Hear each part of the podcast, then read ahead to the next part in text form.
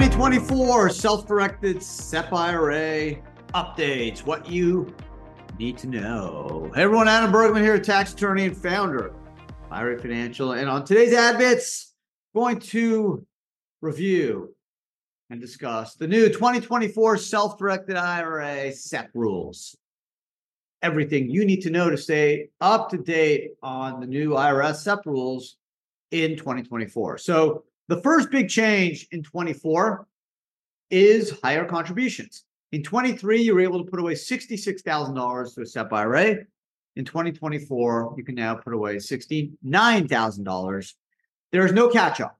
Whether you're 50 or 40 or 60, it's still 69,000 in 24. Now, just like 2023, the way the SEP IRA rules work is it is a pure profit sharing plan, meaning if you are a sole proprietor, single member LLC, a Schedule C taxpayer, you have to look at your net Schedule C, and then you would multiply 20% based off that number, and you can't go above 69,000 for 2024. You can still make contributions for 23, which was a 66,000 max, up until you file your business tax return for the 23 taxable year in 24. If you're a W 2 or get a guarantee payment from a partnership or have a C or S Corp and get a W 2, it's 25% of your W 2 up to a max of 69,000 in 2024. So for example, if you made $100,000, you're over 50 years old or under 50 years old, have a S Corp W 2 100K, most you can put away is 25K. If you make 100K Schedule C, whether you're under or over 50 years old, most you can put away is 20% of 100K or 20,000.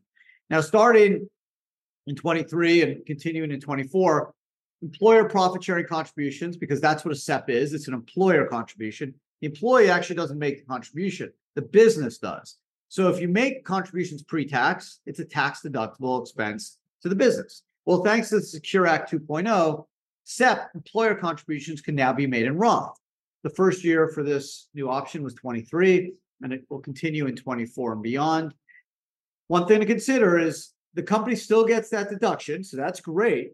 However, the recipient, meaning the, the owner or the employee, has to pay tax on the employer contribution that's made on their behalf since it's an after tax account.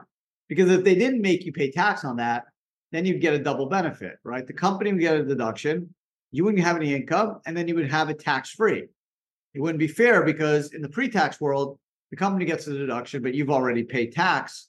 Um, it's it's it's an it's pre-tax income, so you'd already have paid tax on that amount. Whereas if they did it in Roth, it wouldn't be fair because you wouldn't have taken that uh, contribution uh, into income because you're going to pay it.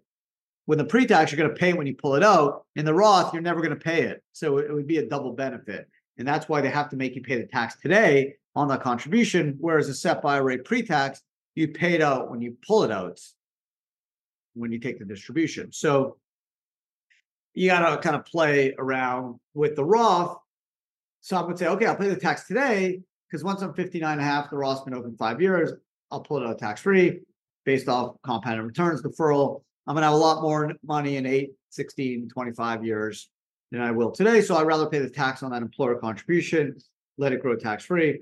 Others may say, eh, I don't really want to deal with extra tax this year. I'll pay tax when I pull it out. But at least the SEP IRA now has the Roth option, which it didn't have pre 23. So that's a little interest.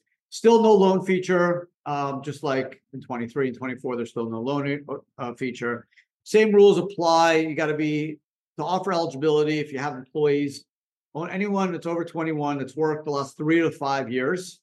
Okay, so if it's a new business, you don't have any non-owner employees that have worked three out of the last five years. You technically don't have to offer them benefits under the SEP, the profit sharing. You could, you don't have to. So uh, the minimum comp- compensation um, is is roughly around the same, seven hundred fifty dollars.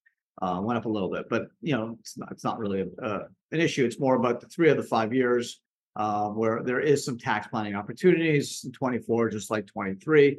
One other thing to mention um, that I'm talking about with all IRAs and 401ks is the Corporate Transparency Act. It's a big change in 2024 versus 23. Thanks to FinCEN, if your SEP IRA owns a interest in an LLC, Okay, so SEP IRAs do not on its own have to, they're exempt. They don't have to file any beneficial ownership interest forms with FinCEN under the new Corporate Transparency Act. But if your SEP IRA owns an entity like a corp or an LLC, and the SEP IRA owner is a manager or president of that business, or it makes um, decisions, um, you know, significant decisions on behalf of that entity, technically you have to report on a BOI the info of that person, not their ownership. Because the way the BOI and the CTA works is that if you own more than 25% of the entity, or you're making um, you know important decisions for that entity, you have to be you have to complete a BOI and report that person's information.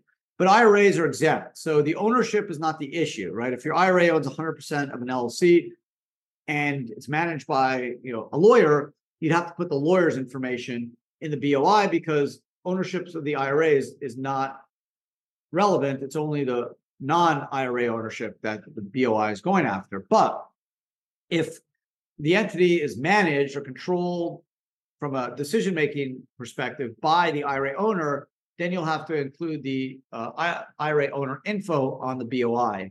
So that's something to keep in mind of. If you're a client of ours or you're going to be a client of ours, we'll walk you through all that. We handle all the BOIs for our clients. We'll do that in 24 for uh, all our clients over the last many, many years that have set up structures like checkbook control LCs or solo LCs or corp um, IRAs. We will handle that for all new clients. If you're setting up a self-directed IRA SEP, it's going to invest in an LLC through a checkbook. We'll handle the BOI. Don't worry about it. It has to be done within 90 days of the formation of the entity. So we got you. For all existing clients, you'll be um, hearing from us and how we're going to handle that as well. It'll be easy. You'll go on our app, complete some info. We'll take care of the BOI for you. Um, but that's a big change in 24 that wasn't around in 23. So it's super important. Uh, everyone's aware of it. There's potential, you know, significant fines of ten thousand dollars in penalties, and you know, even two years in jail in the worst cases. So, you want to handle this? We'll take care of it in the uh, self-directed IRA LLC checkbook control space. Um, just remember, if you just have a SEP IRA that owns property, or owns gold, or cryptos on its own without an entity, you don't have a BOI requirement, so that's cool. But if your SEP IRA, self-directed, owns an LLC or a corp, the ownership's not the problem. But if you are the manager of the LLC or the president of the company making important decisions on that entity, a BOI will have to be filed and uh, your information will be provided to FinCEN as the uh, responsible party, the person making uh, important decisions on behalf of that entity. So we'll handle that. It, this is not a taxable issue. It's more about the IRS, FinCEN, the Treasury, just keeping track from a money laundering, anti-terrorism perspective. So it's nothing to be concerned about. It, it, you're not hiding anything. Uh, the IRS can always find this information if they audited you. They just really want to focus on, um, you know, pr- protecting uh, all of us from from terrorism and really um, trying to uh, prevent more money laundering. They feel like this is going to do the trick. I'm not sure because there's exemptions if there's, um, you know, entities with more than uh, 20 employees, 50, 5 million in, in sales. Like there are ways where bad people can just invest in, in more profitable businesses and still do some really bad stuff. So I'm not sure it's really going to help, but it's it's uh, be right. That's what we got to deal with. That's what the rules are. So it's my job to explain everyone the rules, especially from a self-directed retirement standpoint make sure everyone's aware, protected. And if you're a client of our financial, this is an important service that we're going to provide that um, I think will be very unique in the space. And I, I, assume we'll be working with a lot of clients moving over to us who, who want this type of service because I, I, assume a lot of companies are just not going to be able to provide the service. So that's it. Uh, those are the 2024 self-directed SEP IRA updates you need to know about, be aware of, and um, appreciate you hanging out with me today. Uh, hope you have a great rest of your day. Hope your New Year's going awesome. Thanks for hanging. This is a weekly podcast that generally drops every Tuesday, so check it out wherever you listen to podcasts, or if you want to watch it, you can check out our amazing YouTube channel, IRA Financial, and subscribe and get three podcasts and three to four videos a week um, that you can learn a lot from and kind of um, uh, have some fun with and become a better investor and hopefully uh, wealthier uh, retirement investor as well. That's that's the goal. Learn some really cool tax strategies, retirement strategies, and uh, just keep you in the loop with any changes in the law or things you need to be aware of. So enjoy. And if you have comments, questions, love to hear from everyone. Uh, otherwise, have an amazing rest of your week, and uh, I'll see everyone again soon. Thanks.